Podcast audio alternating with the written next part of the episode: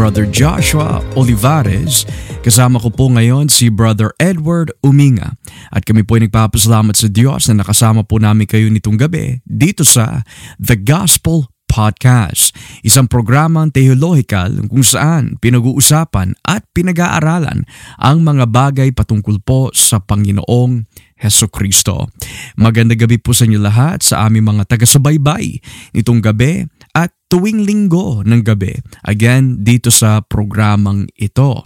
Nais po namin batiin ang mga kapatiran po namin dito in Christ-Centered Worship Church, also known as CCWC, dito po sa Winnipeg, Manitoba, Canada. Magandang gabi po sa inyong lahat. Ikaw ba ba, meron ka ba gustong batiin itong gabi? Just the usual kapatid, uh, to all our listeners po, pati yung ating mga new listeners. Welcome po sa aming programa and uh, as usual, ang aming mga kapatid dito sa CCWC. Praise God. And uh, alam mo, malapit na yung Pasko bayaw eh, no? Talagang uh, meron ka ba mga Christmas wish list dyan na nais mo iparinig sa mga nakikinig nitong gabi? Siguro po, uh, PM is key. hindi, hindi. Um, no, I think um, I'm, I'm okay. I'm okay, kapatid. You're okay? Of, of course, we have our own list when it comes to things we wish we owned. Pero, you know, uh, I don't want to fall into covetousness. Kasi nga, the, the Lord has blessed me uh, Mhm. uh, plentiful already. So I'm, I'm well content in, the, in the Lord. So Oh, praise God. Ako naman eh, medyo makapal ang mukha ng konti. Kaya sa mga nahihipo dyan, mm, kung nais nyo eh magpadala ng Amazon gift card, aba walang kaso yon. Basta kung nahihipo ka lang naman, hindi sa pilitan. Di ba nga sabi ng Biblia eh, God loves a cheerful giver. So, so, hindi, biro lang mga kapatid. But again, ayaw tanggihan kung kayo nahihipo eh. Sino ba naman ako para tanggihan yung ganong klaseng pagpapala? Well, nitong gabi mga kapatid, nais po namin balikan ni Bayaw ang paksa patungkol sa isang makadiyos na tahanan dahil napag-aralan natin for several weeks na ho that uh, sa loob po ng isang makadiyos na tahanan, ang Diyos ay may sariling istruktura at disenyo for the family. Kasama po dito of course the husband and the father na siya po ay inatasan ng Diyos na mamuno at mamahala ng kanyang tahanan upang maipalaganap sila sa tulong ng salita ng Diyos at pati na rin po sa pamagitan ng Espiritu Santo na ang kanyang tahanan ay lumago sa espiritual at makonform ang kanyang ugali at buhay kay Kristo.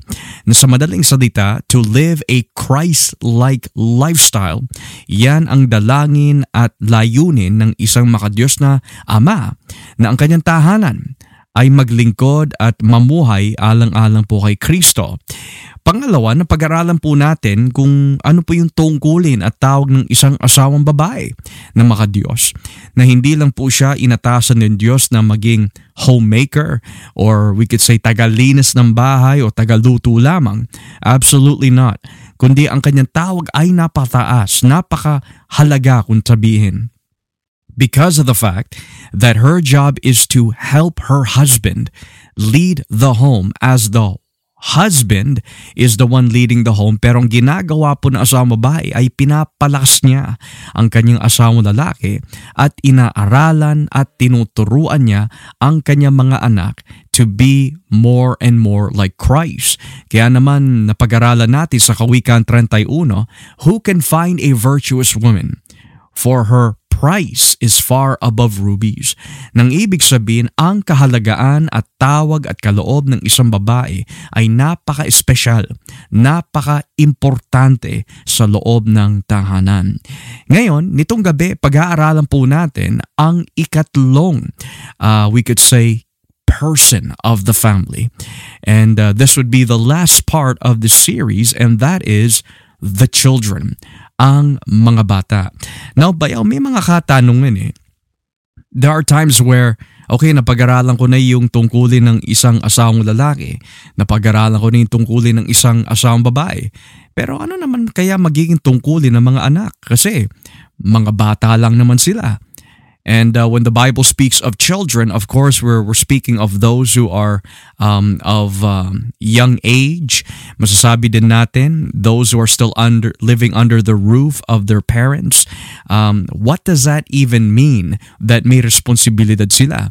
Di ba sa ating kultura ngayon, bayaw eh, ang responsibilidad lamang ng mga bata is to go to school, uh, to do a little chores here and there, and then that's it. Pero other than that, wala na silang tungkulin.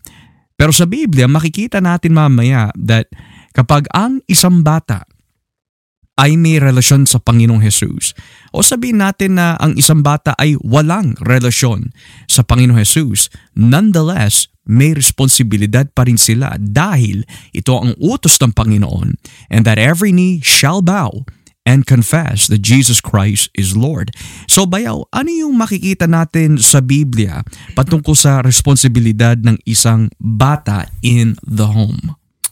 Siguro since uh, nung pinag-usapan natin yung responsibilidad ng, ng asawang lalaki at babae, um, nagpunta tayo sa Epeso 5. Actually, if we continue on reading that, sa Epeso 6 naman, makikita naman natin uh, ang instructions ni Pablo sa mga bata, Mm. sa mga children. So we can go there in Ephesians 6, uh, starting in verse 1 uh, until verse 3. Mm. Ito po ang nakalagay sa salita ng Diyos.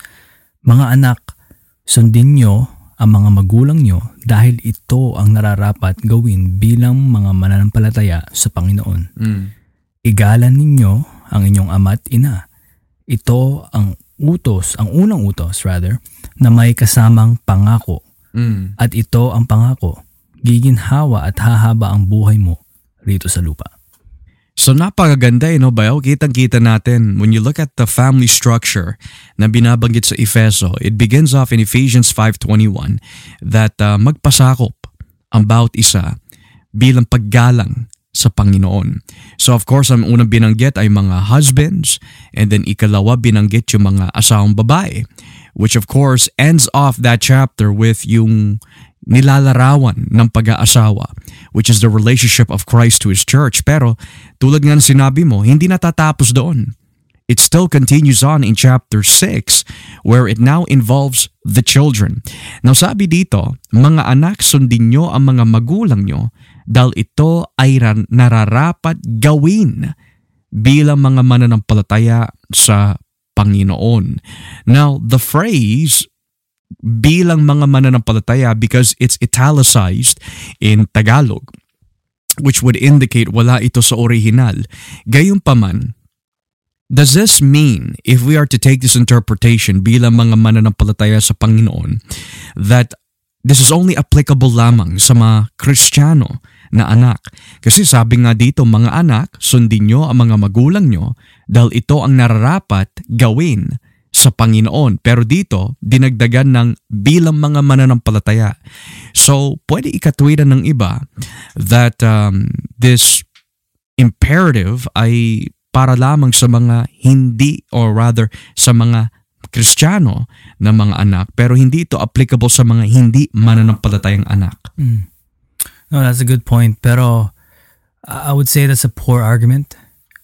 Dahil um, every single person, including children, are um, uh, made in the image of God. Right, They're, yeah. bear- they're image bearers Mhm. of God. So, ang nakandito, nakalagay na nararapat dito is not exclusive sa mga mga mananampalataya lamang. Mhm. Ngunit universally, what pleases God ay nakikitaan sa mga bata na ginagalang nila ang kanilang mga magulang. Mhm. Pero I would add on since nailagay sa ASND, lalong-lalo na sana makitaan sa mga mananampalatayang bata Right. dahil they are part of that picture of that that ehemplo na a godly um, um, home or a, ano makadiyos na tahanan. Hindi sila exempted na sinabi ni, ni ng ating Panginoon through uh, uh, Pablo na magpasakop kayo sa sa lordship of Christ um, mag, magpasakop sa kayo to one another bilang paggalang at pag uh, to show honor uh, uh, to Christ kasama ang, ang mga bata doon. And since ang mga magulang ang nagpapalaki sa kanila, sila ang nagsusustensya sa kanila, sila ang inatasan ng, ng Diyos upang maalagaan sila, mag-provide para sa kanila, ito naman ang responsibilidad ng mga bata na talagang kalugod-lugod sa sa harapan ng Diyos. Amen. Praise God. So, dito naman sa English bayaw nakalagay, Children, obey your parents in the Lord. So wala dito yung salitang bilang mga mananampalataya.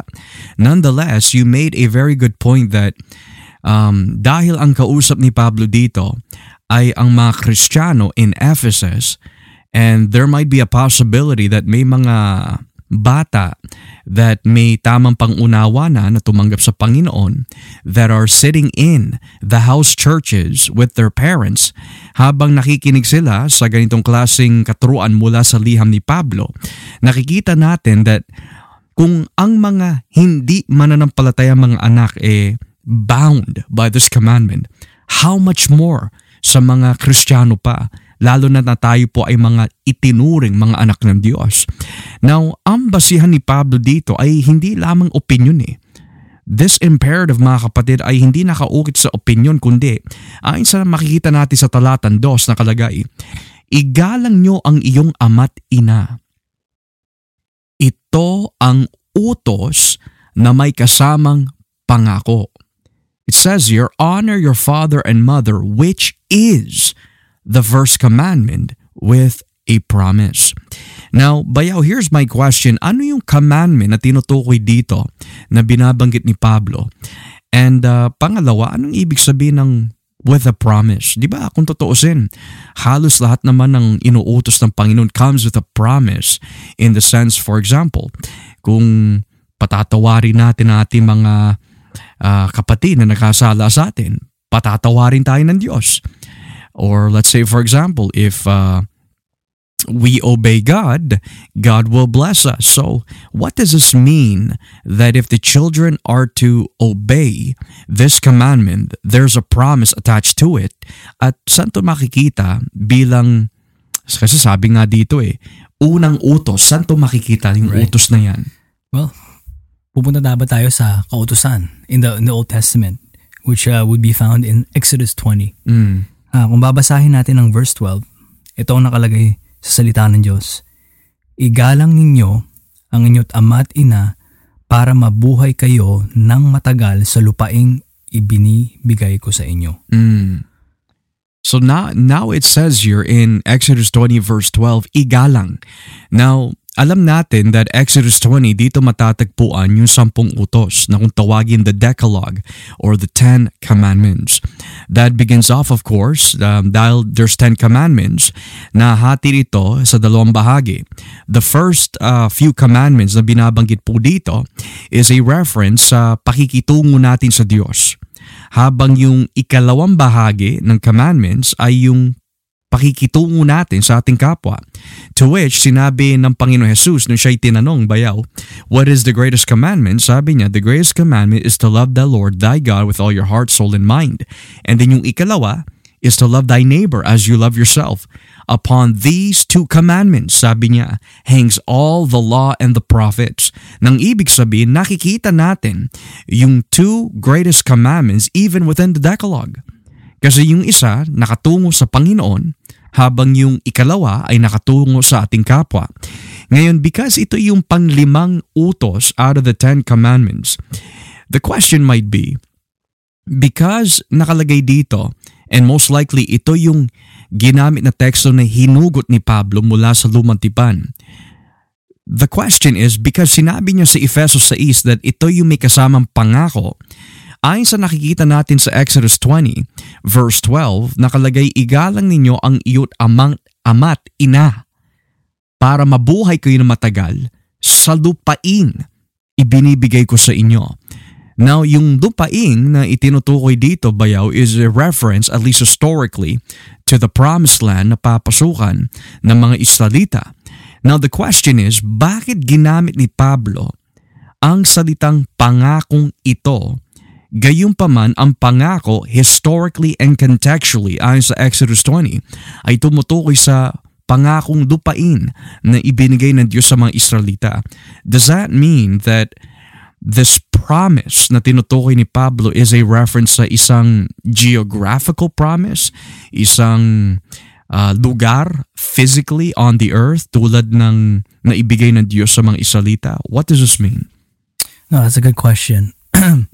of course, since uh, nasa bagong tipan na tayo, um, this doesn't mean uh, geographically or historically kagaya nung na-promise sa, sa bayan ng Israel na um, out of the Exodus, the promised land na mabibigay sa kanila ng, ng Panginoon, they will dwell on the land um, ano, bountifully. Mhm. Um, that's not that's the promise to them.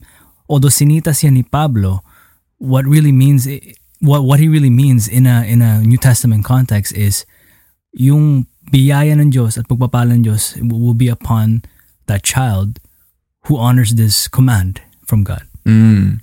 So nakikita natin mga kapatid that under inspiration, bagamat hinugutan ni Pablo ang Exodus chapter 20 verse 12 and matter of fact may mga ilang teksto pa eh, Deuteronomy 5 makikita din na natin dyan sa Deuteronomy 5 verses 12 to 16 that um, the Ten Commandments such as obeying your parents um, so that you may live long here on the land. Now tulad ng sinabi ni Bayaw, yung pangako na yun is ang kamay ng Diyos, kabutihan ng Diyos, at pagpapala ng Diyos ay mananatili sa sino mang anak na makikinig sa ganitong klaseng utos which is sa konteksto ng paggalang at pagsunod sa mga magulang. Now, it's interesting Bayaw because in the Old Testament, lalo na sa mga Hudyo, ang pagsunod sa mga magulang was a very sacred thing. Uh, matter of fact, sa mga Hudyo, according to their theology, one of the greatest ways that you are showing respect to your parents ay hindi lang yung pagsunod, pati na rin yung pag-aalaga sa kanila hanggang sa kanilang pagtanda at hanggang sa kanilang pagpanaw dito sa mundo. Halimbawa, kung titignan po natin dito sa aklat ng Leviticus chapter 19, beginning at verse 3. So pagkatapos po na Exodus, pagdating po dito sa Leviticus chapter 19 verse 3 nakalagay, dapat ninyong igalang ang iyong ina at ama. Sundin ninyo ang ipinapagawa ko sa inyo sa araw ng pamamahinga.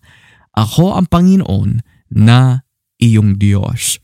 So dito nakikita natin bayaw sa isang aspeto in Exodus 20, kailangan sundin natin sinasabi ng Diyos na igalang ang ating ama't ina dahil may pangako na kasama dito. Gayunpaman pagdating sa Leviticus 19, walang pangako na nakalagay dito kundi igalang mo sila. Bakit? Dahil ako ang iyong Panginoong Diyos. So one is attached to a promise while the other one is giving you an imperative because God is God. That's the point. So hindi ho tayo sumusunod sa Panginoon dahil may pangako lang man. Hindi natin iginagalang ang ating mga magulang o minamahal o inaalagaan sila dahil may inaabangan tayo na pagpapala. Kundi ginagawa natin yon dahil yun ay katibayan na tayo, ay- tayo ho ay pag-aari ng Diyos. So now, the question I'd like to ask you, Bayono, when, when we look at our culture today, ibang-iba na. Ibang-iba na. We could say that ang pagdidisiplina sa mga bata, ginagamit na ng mga bata yung lahat ng uri ng pagdidisiplina laban sa kanila bilang child abuse sa kanilang pananaw. Sa ating Western society, 911 ay napakadaling pindutin ng mga bata. Kapag inaaralan sila, tinutuwid sila, uh, dinidisiplinahin sila, dinidis- dinidisiplina pala, we start to see that you can't do this to me because that's child abuse. And yet, sa Biblia, ang katuruan ng Panginoon at prinsipyo niya is that when children obey their parents, this is honoring to God. Pero sa ating kultura, bakit na iba na ngayon? It's no longer the children submitting to the parents, kundi the parents now are submitting to the children. Bakit naging baliktad na? Bakit parang napaka taas ng otoridad ng mga bata dito sa ating kultura at henerasyon? I mean, that's that's prophesied in in, in um, I believe First Timothy or is it Second Timothy? Pastor? Second Timothy. Second Timothy. Yeah. Na I mean, we are currently living those last days. It's uh, simula pa yung pagka uh, the first advent of advent of Christ, pagka ascend niya to heaven uh, was considered the last days na. eh. Mm. So there's nothing new under the sun. We've lived in our in our own generation din na talaga man um, malala din as, as um, if, if we were look to look back. Pero honestly, kala ko nga malala na yung araw natin eh. Pero parang lumalala talaga eh. You got to think about it. Yeah, yeah. Kasi dati, kahit nagagawa ka ng, ng um, mali o masama, tingnan ka lang ng magulang mo, may, may, may, may takot na. Mm-hmm. Whereas today, talaga naman, stone cold. Uh, the- these new kids, they're, they're savages, man. Yeah. and some of them commit murder as well. Yeah. Yeah. But uh, going back to your question, I mean, we really see uh, the corruption again to God's order and design and the complete disregard sa kanyang uh, kautusan, sa Mhm. kanyang batas, sa kanyang salita. Yeah. Na pag nagbigyan um, um, pansin at nabigyan importance ay self-autonomy or self-rights o ano bang, uh, whatever you may call it, na talagang there, people are so bound sa kanilang self-identity. Pero rather, ang maging identity as image bearers of God Right. Yeah. ay si Kristo mismo. Mm-hmm. Lumayo ang mang- ang mankind from from Yahweh. Ito ang naging resulta talaga. Mm. We see a godless society, out of order, chaotic, and honestly, it, be- it begins in the home. Right. Broken families, kulang sa pagdidisiplina, nagre-rebelde ng mga ng mga bata. We we see that everywhere in our society. And ayun, it, go- it goes back uh, to ano eh, sa pag-disregard natin sa sa salita ng Diyos. I mean, He Himself, nabanggit natin yung sa, sa Leviticus, um, in Exodus. Ang Diyos mismo ang nag-utos nito eh. And, and to disregard that is, is just showing God na, hindi Lord, hindi Panginoon, we will do it our way. Mas maayos siguro yung ganito. Eh, bata pa naman yung mga yan eh. Tsaka na, musmus pa yung mga yan. Tsaka na pagbalaki din, sasabihin namin. And then, magre-regret sila sa paglaki. Lumaking pilyo at pilya yung mga bata. So, Mm. um, not, not only is there wisdom um, in in in um, kumbaga in in being watchful and and doing these responsibilities that we mentioned for pre- previous episodes na pero talagang saan nga ba nanggaling to mga mga ito again God's divine revelation salita ng Diyos siya mismo ang nag-utos ng mga bagay na ito na, na itong mag, magiging kalugod-lugod sa kanya number one at number two uh, na-mention natin yung promise may may benefits pa pero we we tend to see it the other way unfortunately na mas gugustuhin ng ng ng mankind to do things uh, their own way. Tsaka na maganda yung nabanggit mo bayaw. You mentioned the the words godless society. Now the question might be, bakit sinabi ni Bayaw yung salitang godless society is because kapag sinabi yung salitang godless society, it means hiwalay ang buhay ng society from God. This means hindi nila kinikilala si Kristo bilang Panginoon. Hindi nagahari ang Diyos sa kanilang buhay. And adding on to this, maaari ho natin maitanong bakit nga po ba sa ating kultura, pati na rin sa kultura noon, bakit ang kasalanan, lalo na sa buhay ng mga bata, ay palala ng palala? And the answer is theological. Kung titignan natin saglit dito sa Roma 1 talatang 28, Roma 1 talatang 28, patungkol sa katanungan, bakit nga po ba dumalaba, dumalala ang ating mundo, lalo na sa konteksto ng mga bata sa kanilang relasyon sa kanilang mga magulang? Sa Roma 1.28, ito po nakalagay, At dahil sa ayaw talaga nilang kilalanin ang Diyos, hinayaan niya sila sa kanilang kaisipang hindi makapili ng tama. Kaya ginagawa nila ang mga bagay na hindi nararapat. Naging alipin sila sa lahat ng uri ng kasamaan, kalikuan, kasakiman at masasamang hangaring. Sila'y mainggitin, mamamatay tao, mapanggulo, mandaraya at lagi nag-iisip na masama sa kanilang kapwa. Sila'y machismoso-chismosa at mapanirang puri. Napopoot sila sa Diyos, mga walang galang at mapagmataas. Naghahanap sila ng magagawang sama at suwail sa mga magulang nila. Now, if we continue on, verse 31, sila'y mga hangal, mga traidor, at walang awa. Alam nila ang utos ng Diyos na dapat parusahan ng kamatayan ng mga taong gumagawa ng mga kasalanang ito. Pero patuloy pa rin silang gumagawa nito at natutuwa pa sila sa ginagawa rin nito ng iba.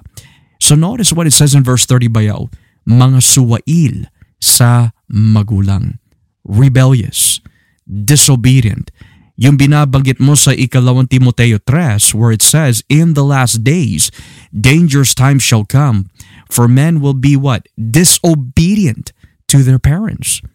Now, going to that question, bakit nga po ba malala at palala ng palala ang ating society or as Bayaw says, godless society is because hinayaan sila ng Diyos sa kanilang kagustuhan. So the theological backdrop to this bayaw is when man wants to live his life outside of the sphere of God, anong ginagawa ng Diyos bilang judgment? Ipinapaubaya sila sa kanilang kagustuhan. That's why we call all men to repent. Mm. Yes, we proclaim the good news, mabuting balita. But it's always accompanied by the call to repentance eh. Dahil yun ang kagustuhan ng Yahweh. Manumbalik kayo sa akin, manumbalik kayo sa akin. Kasi only then would re- restoration come. And obviously, theologically and especially eschatologically, alam natin, hindi mangyayari yung talagang ano, final realization ng, ng, ng, ng both uh, the salvation of all, of all the elect at pati na rin the restoration uh, of God's um, again created order ay not until the new heavens and new, the new earth. Mm. Pero that being said, I just wanted to piggyback something you said kasi I think that's a very key term that not only nakikita natin sa society ngayon, pero we see it throughout sa salita ng Diyos. eh. Mhm. Yung rebelde or pag rebellion against God. And and I think and and correct me if I'm wrong, Pastor, but we see you know a familiar pattern eh all throughout Scripture, whether Yeah. bansa ng Israel o kung sino man, Yeah. nilikha ng Diyos, he, he or she rebels against God. Mhm. And and rebellion is is hindi siya hindi siya maliit na bagay sa Panginoon. No. In fact, it's very costly. Matter of fact, sa Israel, nung inatasan ng, ng ni Yahweh na kailangan yung kanyang mga salita ay maipasa generation after generation. Kung magkulang ng isang henerasyon na ipasa ito and and to to watch over them diligently na talagang inaaralan sila. But we can also say that for the for the children Yeah, yeah. it takes one generation na talagang you know, sinab- sinabihan nga sila. Pero ito naman mga batan to, talagang, no, they're gonna disregard what, yung, yung instructions ng kanilang mga magulang na Right. galing rin sa salita ng Diyos. Yeah, yeah. That can lead, that, that curse, imbis na maging beneficial sa kanya, you know, generation after generation, ay apektado. Yeah, Nasa, nasa salita yan ng Diyos. Yeah. Yeah, they're cursed. But uh, I guess what I, what I'm trying to say is hindi, hindi ano eh, hindi it's a very costly thing eh, rebellion. So both um speaking to the children dahil ang topic natin mga bata. Like naandyan ang mga magulang mo, Yeah. especially if you have both your parents at mananampalataya, mananampalataya sila. Mhm. There's no greater wisdom na to take heed in the instruction of, of, of your of your parents, of your godly parents. Kasi lahat ng um, ibibigay nila sa, sa inyo ay manggagaling sa salita ng Diyos. Alam mo, Bayo, that's a great point you made because uh, natatandaan ko that um, nung pumunta po kami sa isang conference in Edmonton, me and Pastor John, there was um, a certain individual there, isang kapatid sa pananampalataya, and um, he mentioned when he was doing statistics in regards about yung Christian home and the generation thereof, we are one generation away from losing the rest. One generation away from losing the rest, which means, yung sinasabi mo kanina, which has biblical principles, bakit sa Deuteronomy 6, bakit sa Deuteronomy 7, paulit-ulit ang Diyos. Matter of fact, it goes back to Deuteronomy 4 all the way through. Bakit paulit-ulit ang Diyos kay Moises upang iparating sa mga tao? Teach, teach, teach, teach. Pagpasok nyo sa bahay, teach. Paglabas nyo ng bahay, teach. Let the law of God be upon your doorposts. Teach, teach, teach, teach this to your children because kapag hindi ipinreserba ang kautusan ng Diyos, then yung kautusan ng mundo, which is the system of Satan, siya ang magtuturo sa mga bata and therefore it leads to a godless society. Now it's interesting because yung binasa natin kanina in uh, Romans chapter 1 verse 32, ang mga gumagawa nito ay karapat dapat na parusahan ng kamatayan. That's under the new covenant, bayaw. Now in the Old Testament, babasahin ko lang. In the Old Testament, sa Leviticus chapter 20, Leviticus kapitulo 20 talata 9, tignan niyo po sinasabi. Ang sino mang lumapastangan sa kanyang ama't ina ay kailangang patayin. So yung sinasabi ng mga iba na alam mo yung Diyos ng dumantipan, masyado mahigpit, konting pagsuway lang sa mga magulang, eh kailangan na patayin. Pero yung Diyos ng bagong tipan, hindi siya ganon. And yet nakikita natin sa Roma 1, yung mga ipinuubay ng Diyos sa kanilang masasamang hangarin at mga suwail sa mga magulang, bahagi pala yung mga kasalanan ito dun sa kategorya ng karapat-dapat na parusahan ng kamatayan. Dahil ang kasalanan bayaw ay napakabigat sa harapan ng Diyos kahit anong uri o anyo pa yan. So now, because we see th- two theological things, concerning about disobedience to parents. Bakit nga ba nagkakaroon ng disobedience sa mga bata sa mga magulang? Theologically, number one, dahil kung sila'y hindi kay Kristo, ipinuubaya sila ng Diyos sa kanilang kagustuhan. That's one. Number two, because in the last days, ito talaga ang bunga ng mga anak na hindi uh, o walang relasyon kay Kristo. Because in the last days, they will be disobedient to their parents. So now, because we see that, number one, ang tungkulin ng mga anak ay sundin ng mga magulang bilang paggalang nila kay Kristo, gayon pa man nakikita din natin sa realidad bayaw that uh, in the last days magiging mga suwail ang mga anak sa mga magulang dahil sila'y hinayaan ng Diyos sa kanilang kagustuhan The next question is, ano ang solusyon ng Diyos para ang mga anak ay dumaki na may takot? Para ang mga anak ay magkaroon ng paggalang sa kanilang mga magulang? Ano yung tungkulin ng mga magulang para sa kanilang mga anak bilang solusyon sa kanilang tamang pagpapalaki? Ang solusyon ay, ay karunungan na nanggagaling sa salita ng Diyos. Mm which represents honestly the gospel. Kung yun ang naging solusyon ng ating uh, Diyos for all for all sinners. Pati tayo na nakatanggap, nakatanggap kay, kay Kristo only by the grace of God, yun ang naging solusyon niya. Mm-hmm. Well, for for children na for sure they don't know any better. Kaya nga naandyan ang mga magulang eh. Kaya nga binigay ang mga magulang eh sa kanilang mga buhay para maging um, kumbaga vessel na gagamitin ng Diyos na maparating ang kanyang salita mm-hmm. sa mga batang ito mm-hmm. para sila'y maaralan at uh, lumaki sa karunungan na nagmumula sa salita ng Diyos. Mm. So we need wisdom. So ngayon, going back to that first uh, premise na sinasabi natin that ang mga bata minsan, they have this idea that hindi ako pwede disiplinahin ng mga magulang because of child abuse. And yet sa Biblia, matter of fact, let me step back a bit. Sa ating kultura ngayon, lalo na sa pamahalaan, gusto nila na sila yung mag-aalaga sa mga bata rather than the children. They want to take away the parental rights. And you can't discipline them. You cannot discipline the children. Yan ang sigaw ng pamahalaan. Pero nakikita natin bayaw, yung ganong klaseng mentalidad at katuruan sa ating mundo ay salungat sa tinuturo ng Biblia. Because kapag ang mga magulang ay hindi nila gagamitin ang kanilang otoridad magdisiplina, well ano hong mangyayari sa mga sa mga anak? So tingnan po natin dito sa mga ilang talata mula sa Aklat ng Kawikaan kung ano yung tinuturo po ng Biblia patungkol po sa pagdidisiplina bilang solusyon sa kanilang mga anak. Dito po tayo una sa Kawikaan Kapitulo 13, talatang 24. Kawikaan 13, talatang 24. Ito po ang nakalagay sa salita po ng Diyos. Ang mapagmahal na magulang ay nagdidisiplina ng kanyang anak sapagkat kung mahal mo ang iyong anak, itutuwid mo ang kanyang ugali. Mm.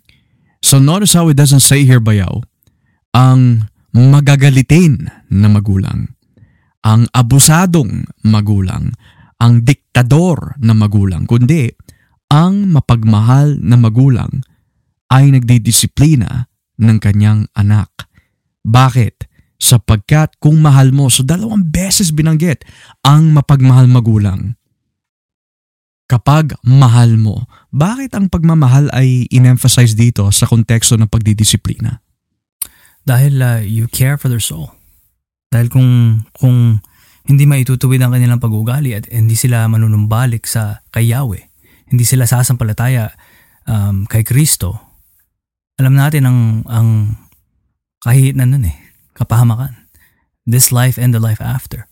So kung talaga tunay na nagmamahal tayo, matter of fact, kung nakakapaghayo tayo sa labas, pero sarili nating anak hindi natin itutuwid, paano nga natin mapapakita na mahal natin sila kung parang umaasa tayo na wala tayong pakialam sa kanila, eh bahala na yung mga yan. No, hindi yun ang gawain ng isang nagmamahal. Tsaka ang pagmamahal bayaw eh. Ano ba nakalagay sa unang Korinto 13? Love rejoices not in evil, but rejoices in the truth. And the truth is, ang pagdidisiplina is godly. Ang pagdidisiplina ay solusyon at paraan ng Diyos upang ang mga bata ay lumaki na may galang, hindi lamang sa mga magulang, but most importantly, sa Diyos. So sino po yung tunay na nagmamahal na magulang, sabi ng Biblia, yung mapagmahal na magulang, dahil sa kanilang pagmamahal sa kanilang mga anak, itutuwid nila sa pamagitan ng pagdidisiplina ang mga maling ugali ng kanilang mga anak. And I just wanted to add, um, before we elaborate and before we get even further sa ating um, series dito sa Proverbs na with regards to disciplining ang mga bata, um, alalahanin po natin ang Diyos Ama natin na nasa langit. Mm-hmm. Siya mismo, yung mga mahal niya, tayo mga anak niya, tinuring niyang anak through sa ating union with Christ. Ay dinidisiplina tayo. Mm. That's how He shows um, na mahal niya, na mahal niya tayo. He beheld that title Father. And to His children na talagang He dearly cares for and He loves.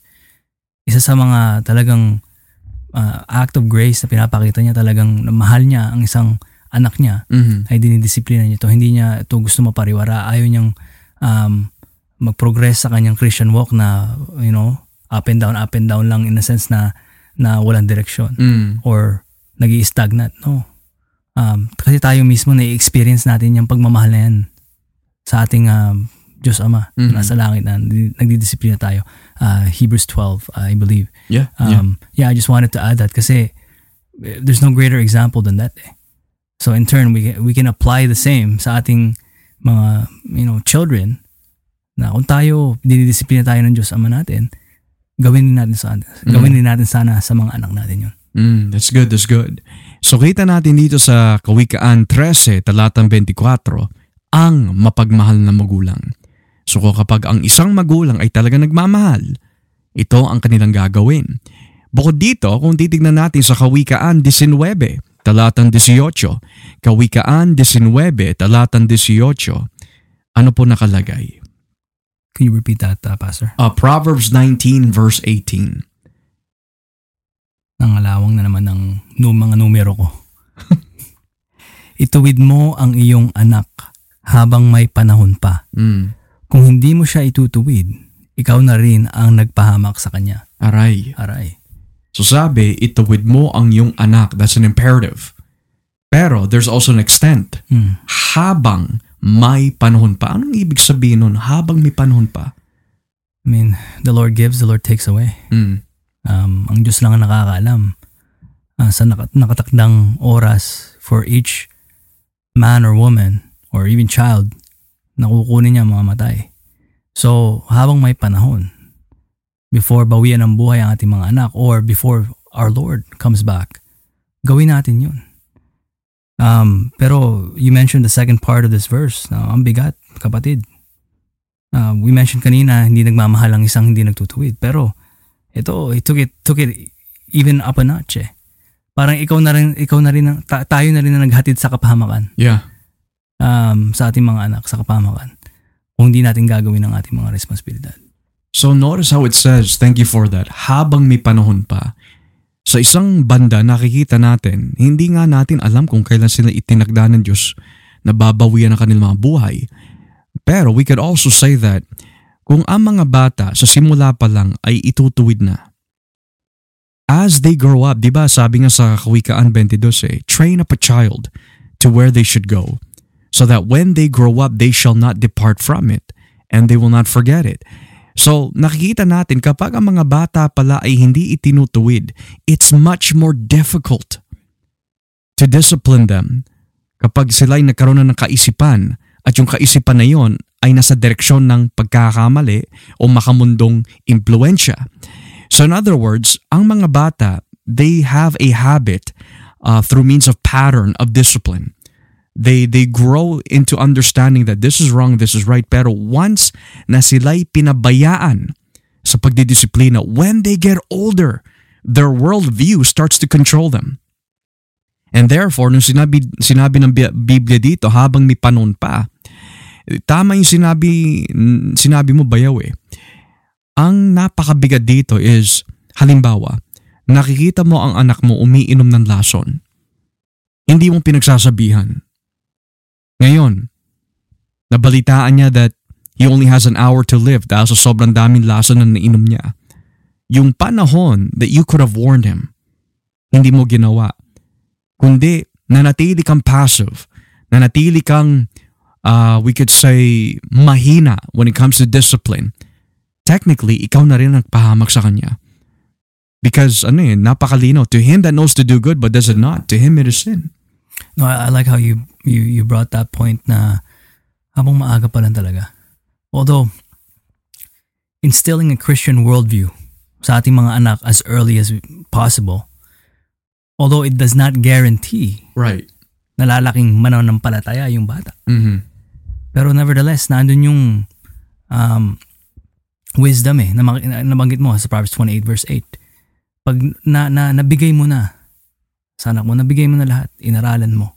Mahirap na nilang kalimutan yun eh. Na kahit ba madapa sila, mapahamak sila, or, or um, by God's providence, nangyari yung hindi maganda even though you warned them, magiging lesson pa sa kanila yon. Yeah. Kung nakinig lang ako sa aking mga magulang, di sana hindi nangyari to. Mm. So it gives them a guide. Na talagang there's wisdom there. Um, number one, it came from the Word of God. So, of course, it's great. Pero, yun nga eh, such a, such a great point kasi nga, kung mag-iintay tayo, lalo na if, if our kids are growing up in public schools, if we do not indoctrinate them, ang mundo ang magbibigay nun sa kanila. Mm. At nabanggit mo kanina kapatid, salungat ito uh, sa binibigay ng Biblia. Tsaka ano, yung, yung mentalidad na, alam mo, mga bata lang naman sila, hayaan mo mag-enjoy. Pero what enjoy are we referring to? Yung enjoy ba in their childhood? Okay, that's a different thing. Such as, let them be children. Children are children. Fine. Pero kung ang ibig mo sabihin by let them enjoy is let them live their lives, lalo sila mapapahamak. Because remember mga kapatid, sino ba ang naghahari ngayon sa konteksto ng um, uh, kasalanan? Sino nagahari sa ating mundo ngayon sa konteksto ng kasalanan? Di po ba, according to Ephesians 2, it is the prince of the power of the air na walang iba kundi si Satanas. Kapag ibinigay mo ang iyong mga anak kay Satanas, don't expect that they're gonna be coming back like Jesus. Sabi nga na ni Vadi Bakim eh, many parents, unfortunately, send their children to Rome and they wonder why they come back like Caesar. Nang ibig sabihin, Kapag ipinaubaya mo ang mga ma- mga anak ninyo sa mundo, pagbalik nila magiging makamundo sila. Kaya malit pa lang sabi ng Biblia habang may panahon pa. Kasi kung hindi mo sila itutuwid, ano sabi ng Biblia? Ikaw na rin ang nagpahamak sa Kanya. Furthermore, titignan natin dito sa Kawikaan 22, talatang 15, Proverbs chapter 22 verse 15. Likas or likas sa mga bata ang pagiging pilyo, ngunit magiging matuwid sila kung didisiplinahin. Mm. So notice what it says. Likas sa mga bata ang pagiging pilyo. Baya, when you hear the word pilyo, if you were to define that, what does that mean? And secondly, when it says here, um, magiging matuwid sila kung didisiplin, didisiplinahin. Um, what kind of form of discipline are we talking about here? Right. Well, Pilio, I'm sure you and I can relate to this. Uh, if we go to uh, take to take a trip to in our memory lane nung bata, mga bata tayo, talaga namang Ay, nako, ang, ang nabigay kong sakit ng ulo sa aking mga magulang. Um, nevertheless, pagiging pilyo na, na, na, na nabanggit doon, likas or likas or likas sa mga bata na mga pilyo sila.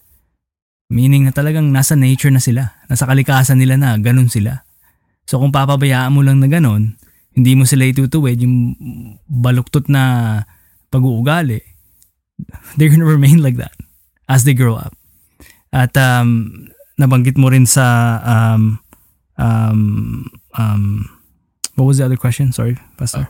Um, kung sila'y didisiplinahin, anong klang klaseng disipli, disiplina ang tinutukoy Oh, dito? For sure. Um, disiplinahin um, in a sense na number one, you give them uh, yung karunungan ng Diyos na of course, Word of God eh. Mhm. Pero from the Word of God, we're also given instruction na um, huwag tayong matakot na kung kailangan naman paluin ng mga anak na hindi naman nila ika- ikakamatay. Magiging makakatulong yun sa kanila at makakatulong rin sa inyo. Mm. Kasi isa yun sa paraan ng Diyos eh. Um, but I mean, what we're saying here is hindi yung pandidisiplina na abusado na. Hindi na hindi na pagdidisiplina yun. Kasi to deliberately hurt a child, ibang ibang iba na yun. Kasi na- now now you're committing a crime. Na talagang child abuse na yun. Pero dahil nga mal- mahal mo yung bata. At minsan I mean, iba-iba mga bata, pero kung talagang napakapilyo talaga na lahat ng ah, binigay mo na na na, na bigkas mo or or lahat na nabigay mong instructions, lahat pinagalitan mo, you try different approaches, talagang mahinahon ka and at times talagang mapapalakas boses mo. Kung ayaw talaga makinig, then you have to show na dahil ikaw ang initasan, ikaw ang binigay ng authority over the the child na madisiplinaan sila um, um, kailangan silang matuwid eh. Mhm. So, hindi dapat tayo, we should not shy away from from doing that dahil nga mahal natin sila eh. Nalala ko nung malit ako, napalo man ako, pero afterwards, lagi nilang, lagi sinasabi ng mga magulang ko sa akin, anak, ginagawa namin to dahil mahal namin. Mahal yeah, ka namin. yeah, yeah. We don't wanna hurt you.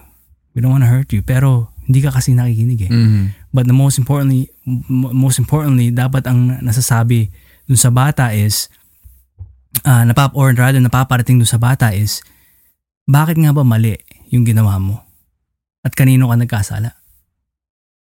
Yes, sa magulang, nagrebelde sa magulang, but ultimately sa Panginoon. Mhm. Hindi yan kalugod-lugod sa harapan ng Diyos. And you must repent from that. And dahil ako ang magulang mo, hindi sa bossing masusunod ako, although I have that authority over you, I just want to show you na mali yan. Mhm. At dahil ayaw mo makinig, pilyo ka, yan ang kailangan na, ay yun tuloy yung nagawa ko sa'yo. Pero, Mhm. again, the, the, ang gusto nating iparating is, is yung karunungan na nagmumula sa salita ng Diyos talaga. So, sa madaling salita, thank you for that, Bayo. You, you mentioned that the Word of God. So nakikita natin dito dalawang elemento sa konteksto ng pagdidisiplina sa mga bata. Number one is spiritual principles na itinatanim natin sa kanila. Kapag binabanggit natin ang salita ng Diyos, you are disciplining them from a spiritual perspective. Pero pangalawa, sabi nga din ng Biblia, kailangan disiplinahin natin sila sa paraan din ng pisikal. So there is a spiritual aspect for discipline and there is a physical aspect. Hindi naman po pwede puro spiritual lang na walang physical involved. At hindi rin pwede bayaw, di ba, na puro physical lang na walang aral mula sa spiritual na katuru- katuruan ng Biblia. Halimbawa, kung titignan po natin in the next um, uh, chapter, dito tayo sa Kawikaan 23, talatang 13 hanggang 14. Kawikaan 23, talatang 13 hanggang 14. Dito ipinapaliwanag ng may akda kung ano yung disiplina na tinutukoy nila. Ito po ang sinasabi ng salita ng Diyos. Um, anak, sorry.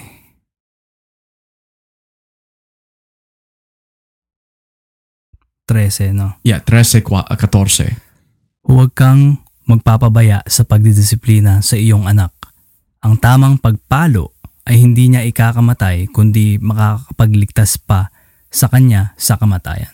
So notice, huwag ka magpapabaya sa pagdidisiplina sa iyong mga anak. Utos ho yan, not a suggestion. Utos ho yan.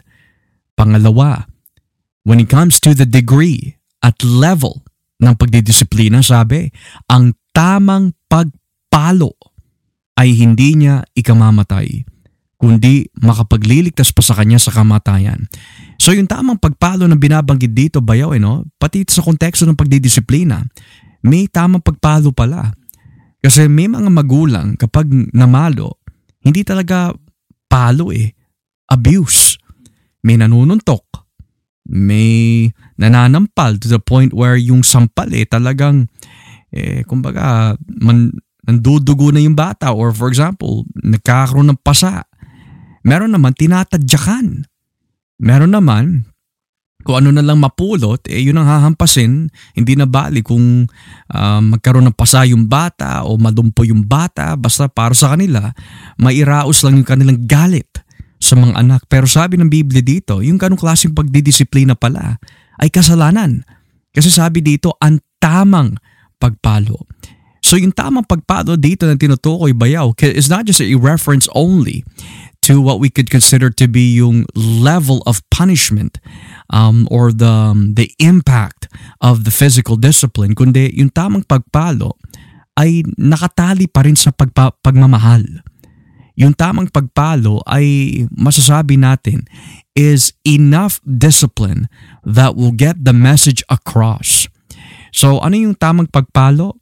Yung hindi niya ikamamatay. Now, may mga pagpalo bayaw na wala sa anyo ng physical eh.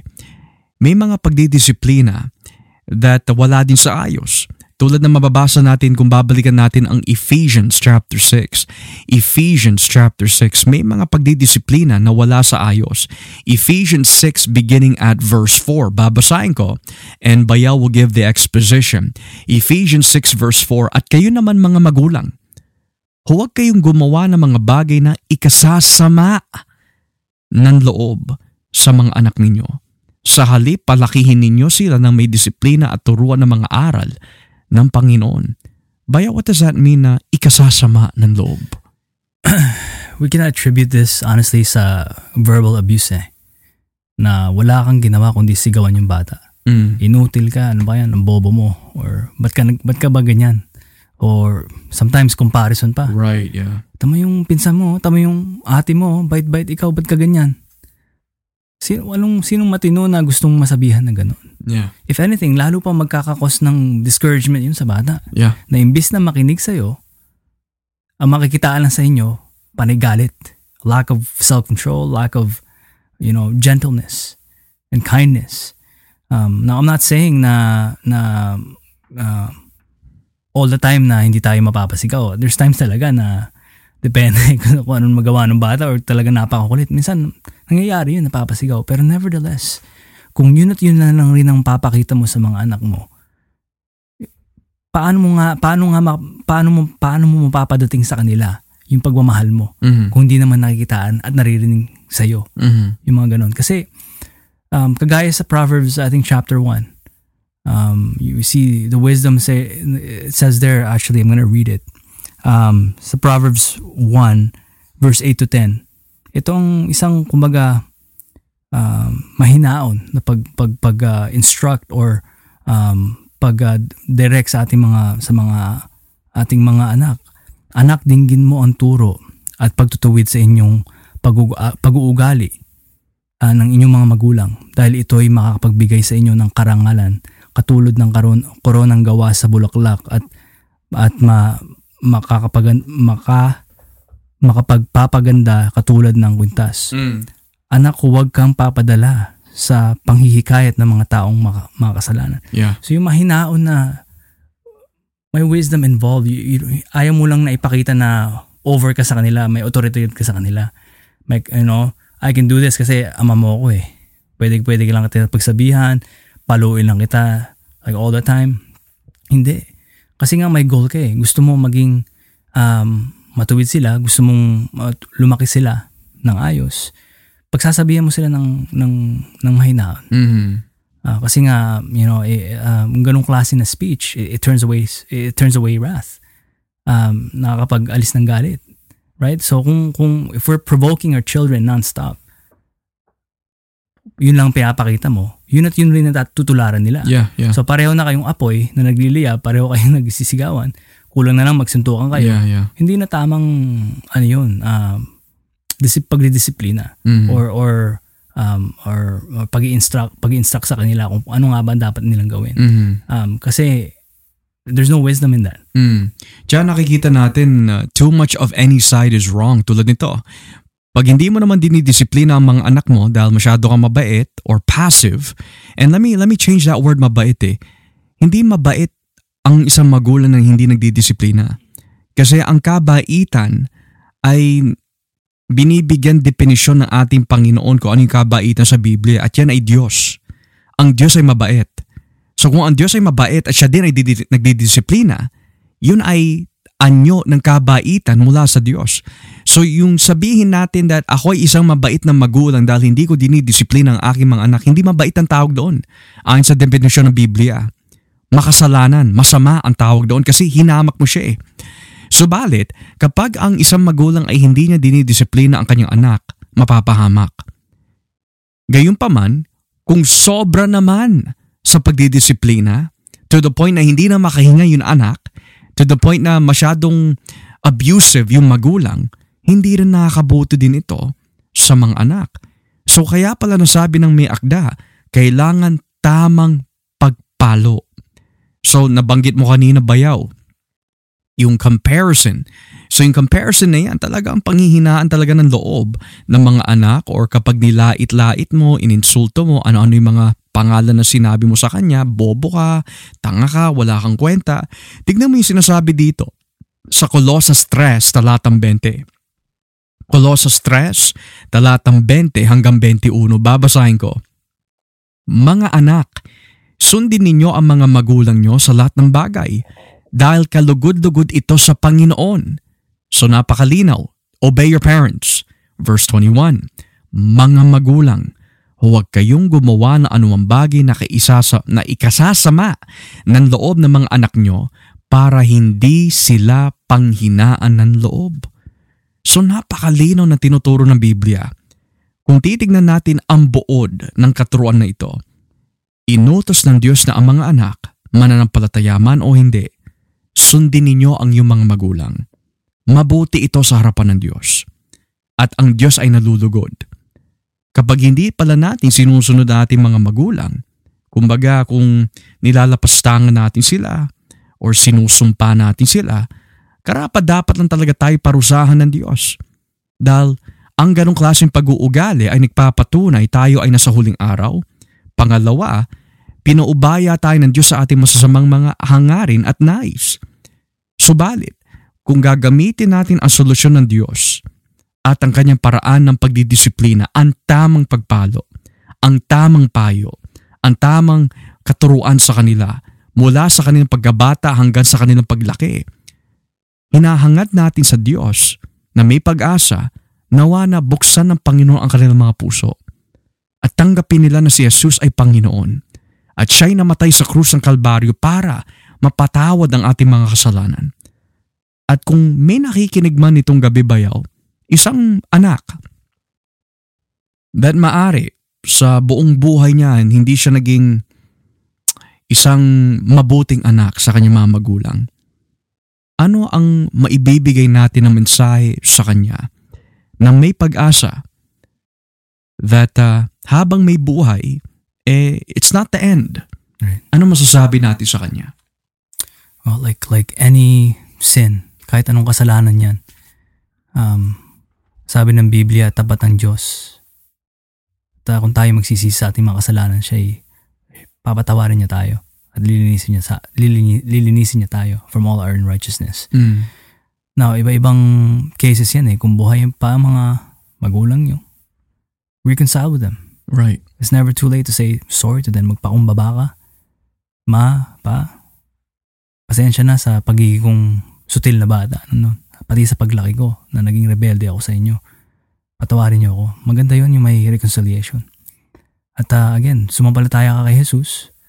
At um, sa inyong sa iyong pananampalataya as you grow as a Christian, unti-unting babaguhin ka ng Diyos. at papakita sa iyo kung ano nga bang ah, dapat mong gawin. Yeah. At um, God willing, kung ikaw naman ang biyayaan ng, ng ah, mga anak in the future, ah, alam mo na ang dapat mong gawin. Pero magpasalamat tayo sa Diyos dahil kung ikaw nga ay in the end nakakilala ka pa rin kay Kristo after sa lahat ng mga ginawa mo nung bata ka as you grow, as you grew up sa mga magulang mo kung, kung talagang nilapastangan mo sila. Pero the fact na na- nakatanggap ka sa Panginoon at uh, ikay pinalapit kay Kristo, Mm-hmm. ah, may plano ang Diyos para sa inyong, sa inyong buhay. At um, again, there's wisdom from the Word of God. Basahin ko lang sa mga bata. Tao, tawag rin talaga sa mga sumusuway sa mga kanilang mga magulang at hindi nakikinig ay mga hangal yung mga yan eh. Yeah. Sa verse, fif- sa verse 5 ng chapter 15, Proverbs 15, hindi, pinap, hindi pinapansin ng taong hangal ang pagtutuwid ng kanyang ama. Mm. Ngunit ang taong marunong Yes. sumusunod sa mga paalala sa kanya. Mm. So makinig tayo. Lalong-lalo na kung binay- biniyayaan tayo ng mga godly parents, mga mananampalataya na. Kasi either you listen to your parents o sa mundo ka makikinig. Mga parents mo influenced by the power of the Holy Spirit given to them by, by God or sa mundo ka makikinig who is under the influence of Satan. Mm. Choose this day, good or evil, Mm. um, the one true God or the God of this world. Amen. Kaya, to finish things off as well, sabi naman dito sa Kawikaan 13, talatang 1, ang matalinong anak ay nakikinig sa pagtutuwid ng kanyang ama. Ngunit ang nangungutyang anak ay hindi nakikinig kapag sinasaway siya. Nais mo ba maging matalinong anak? Submit to Christ. Ask the Lord to change your heart. Humingi ka ng tawad sa Diyos at tanggapin mo ang Panginoon bilang Panginoon at tagapaglikta, tagapagligtas ng buhay mo. At ang sino man na kay Kristo ay magiging isang bagong nilalang. Ang duma niya pagkatao wala na, lahat ay binabago na. Kaya ano po ba ang isang maka Diyos na tahanan? Ang ama, ang asawang babae o ina at ang mga anak. Lahat sila tapat na naglilingkod sa Panginoon. And to those who might be listening, Brother Josh, Brother Edward, what if yung mga anak ko ay matatanda na, malalaki na sila? May mga sariling magulang. Kailangan pa ba na disiplinahin pa rin sila? Absolutely. Tulad nga na napakinggan natin ni noon bayaw eh, ang pagiging magulang ay hindi natatapos. It is a lifetime commitment. A parent's job hanggang hindi pa siya kinukuha ng Panginoon ang kanyang pagiging magulang ay pagiging magulang pa rin hanggang sa pagbabalik ng Panginoon o hanggang kunin siya ng Diyos. Kaya do not lose hope mga magulang. Keep praying. Keep giving the gospel. Keep trusting in Christ. Because you may never know. Maaari, buksan ng Diyos ang kanilang mga puso sa tamang panahon. Huwag tayo magsawa sa paggawa na mabuti sapagkat kung hindi tayo susuko sa tamang panahon, aani at aani ho tayo. Kaya nawa po meron po tayo natutunan itong gabi sa ating talakayan sa Makadiyos na Tahanan series. And as we come to a close, we give all the praise and glory back to God. The gospel is the answer because the gospel is Jesus Christ. Ako po si Brother Joshua Olivares, kasama ko po si Brother Edward Uminga. Pagpalain po kayong lahat at huwag po natin kakalimutan na si Jesus ay Diyos. May God bless you and keep you. Take care.